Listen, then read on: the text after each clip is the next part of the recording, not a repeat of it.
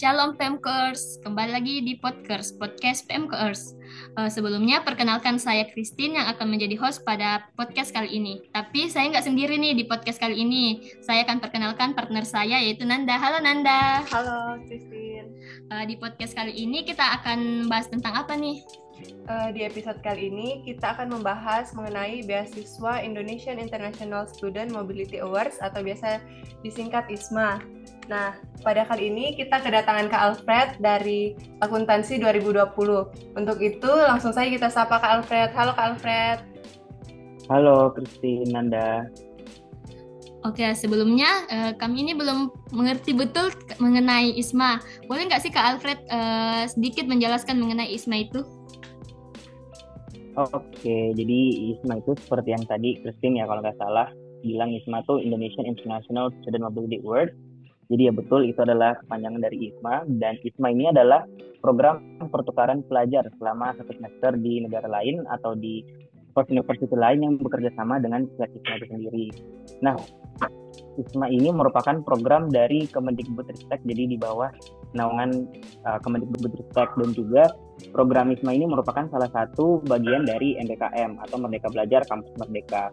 Dan ISMA juga merupakan program di bawah naungan LPDP. Jadi seluruh pendanaannya itu merupakan berasal dari LPDP. Nah, salah satu requirement yang paling penting adalah mahasiswa yang bisa ikut program ISMA ini merupakan mahasiswa dari semester 4 sampai semester 6 gitu. Oh, jadi ISMA itu uh, dibawahi langsung dengan LPDP ya, Kak? Ya, bet ya betul. Jadi ISMA itu dananya seluruh seluruh dananya itu dari LPDP. Jadi misal ada dana kedatangan, dana apa lagi ya, dana hidup bulanan, semuanya itu berasal dari EDP gitu. Jadi sumbernya adalah dari pajak masyarakat. Seperti itu. Oh, jadi buat teman-teman angkatan 2021 berarti tahu uh, semester depan sudah bisa ikut uh, mendaftar program ini di Kak. Kalau informasi pendaftaran ISMA, Kak Alfred dapat dari mana? Ya, betul. Jadi uh, untuk informasi pendaftaran itu seluruh infonya berasal dari IG ISMA. Jadi ada IG-nya, IG-nya itu at underscore Terus ada juga dari website, websitenya adalah iisma.id. Jadi teman-teman yang mau eh, tertarik, yang tertarik ikut program ini, teman-teman bisa lihat IG-nya, buka IG-nya, buka websitenya juga. Di situ seluruh informasi mengenai Post University, terus juga kegiatan-kegiatan apa aja yang bakal dibikin di Post University lain itu semuanya lengkap di akun tersebut gitu. Oke, buat kalian yang mau ikut ISMA, uh, kalian boleh pantengin IG-nya ISMA dan website dari ISMA sendiri ya. Ya, betul. Oke, Kak kira-kira kapan lagi nih pembukaan dari ISMA, beasiswa ISMA? Untuk tahun depan, tahun 2023, saya juga kurang tahu kapan kira-kira pendaftarannya bakal bakal lagi. Cuman kalau untuk tahun ini kemarin bukanya di bulan Maret. Jadi mungkin teman-teman yang tertarik boleh tahun depan coba di bulan Maret ditunggu terus info dari IG ISMA atau mungkin websitenya. Bahkan juga dari kampus biasanya ada sosialisasi ISMA. Jadi teman-teman bisa lihat dari ketiga sumber tersebut.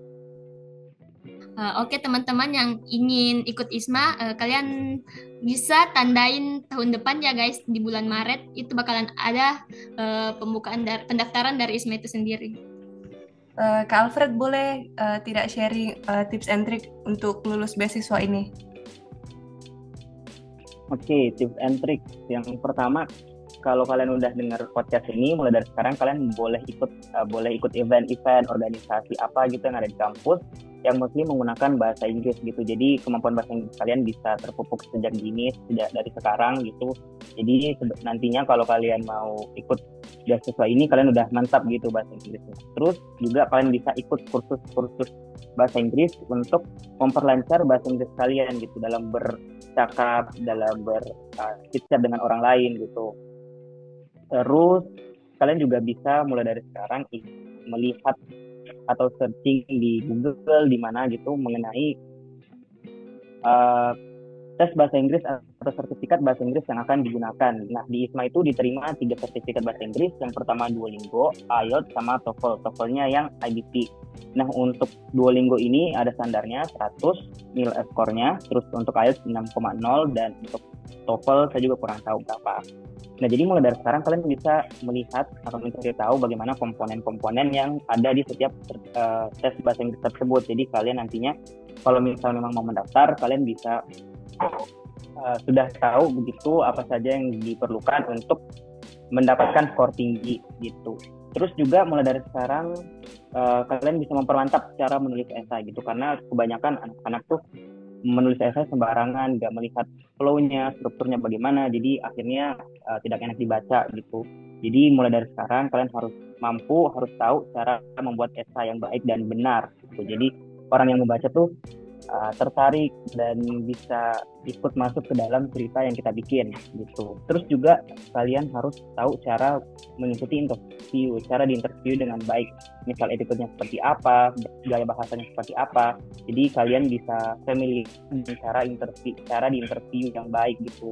Jadi kalian tidak kaget pada saat kalian diinterview nantinya karena salah satu komponen penilaian atau komponen tes dalam ISMA ini adalah interview gitu itu tadi tips and trick yang telah di-sharingkan oleh Kak Alfred. Uh, kalau Kak Alfred sendiri persiapannya untuk ikut beasiswa ini berapa lama Kak? Kalau saya jujur dari tahun lalu, jadi pada saat saya tahu ada program ISMA ini, saya udah mulai nyari-nyari info soal ISMA, terus juga saya ikut-ikut kursus, ikut organisasi, event-event di kampus, dan juga lomba-lomba gitu. Jadi uh, persiapannya cukup lama, uh, mungkin sekitar enam bulanan kurang lebih gitu. Uh, sebelumnya ini Kak Alfred menempuh ISMA di negara mana dan kampusnya itu Kak Alfred yang pilih sendiri atau memang sudah ditentukan? Oke, jadi saya kemarin uh, saya lulusnya di Humboldt University di Berlin di Jerman. Nah, untuk pemilihannya itu kita diberikan kesempatan untuk memilih dua negara, sorry dua post university. Jadi nantinya kalian kalau uh, mau ikut ISMA mau mendaftar ISMA kalian bakalan dikasih dua pilihan nih mau ke mana aja boleh gitu terserah yang penting sesuai preferensi kalian gitu Oke, jadi pertimbangan dari Kak Alfred sendiri pilih kampus di Berlin itu apa? Oke, jadi kalau pertimbangan itu karena yang pertama kursus kursnya. Nah, kursus yang ditawarkan di Humboldt Universitas di Berlin itu muslim mengenai sejarah, terus juga ada mengenai teater, museum. Jadi kursus yang ditawarkan itu sangat apa ya, sangat menarik bagi saya gitu karena saya mau mengetahui mengenai sejarah apa saja yang terjadi terkhusus di Berlin. Nah, habis itu selain kursus juga sebenarnya di di Humboldt Universitas Universitas di Berlin itu mereka kayak bakal banyak excursion gitu jadi kayak ada uh, tamasya atau berwisata gitu ke destinasi favorit di Berlin gitu. Selain itu uh, di ISMA kan kita dikasih dua pilihan untuk universitas. Nah kemarin yang pertama saya pilihnya di Boston University. Nah di Boston University itu mostly kursusnya mengenai bisnis. Dan kemarin saya juga pilihnya mengenai bisnis karena jurusan saya kan bisnis. Cuman uh, saya lulusnya di Universitas di Berlin gitu uh, kira-kira benefit apa saja yang akan didapatkan ketika kita mengikuti beasiswa ISMA ini, Kak? Oke, okay, benefit. Benefit yang pertama pastinya international exposure. Jadi kita akan lebih mengetahui budaya, perbedaan, dan posisi yang ada di negara lain karena kita keluar dari negara Indonesia, negara comfort zone kita gitu. Jadi kita bisa lebih aware mengenai apa yang ada di negara lain, seperti misalnya kita tidak hanya akan bertemu dengan orang-orang Berlin saja gitu. Kita akan bertemu dengan orang-orang bahkan dari negara lain gitu. dari negara misal Amerika dari Hungari dan lain-lain gitu. Jadi kita bisa saling kita juga bisa saling bertukar pikiran mengenai budaya masing-masing. Jadi cultural exchange itu pastinya akan terjadi gitu sama kita di sana. Dan itu merupakan salah satu benefit itu Oke, jadi itu dia sharing dari Kak Alfred mengenai beasiswa ISMA. Buat teman-teman yang berminat untuk ikutan daftar, jangan lupa pantengin Instagram dan website ISMA ya guys. Terus jangan lupa untuk melatih bahasa Inggris teman-teman sekalian. Terima kasih banyak kepada Kak Alfred yang sudah mau meluangkan waktunya dan memberikan ilmunya mengenai beasiswa ISMA. Terima kasih. Sebelum saya tutup, kayaknya Christine punya pantun nih. Semangka merah berwarna merah. Cakep. Campur es adu segarnya. Cakep. Jangan mudah untuk menyerah karena itu tak ada gunanya. Saya Christine, Dan saya Nanda. pamit undur diri. Nantikan kami di episode selanjutnya dengan tema-tema yang menarik dan tentunya dengan narasumber yang keren-keren. See you guys!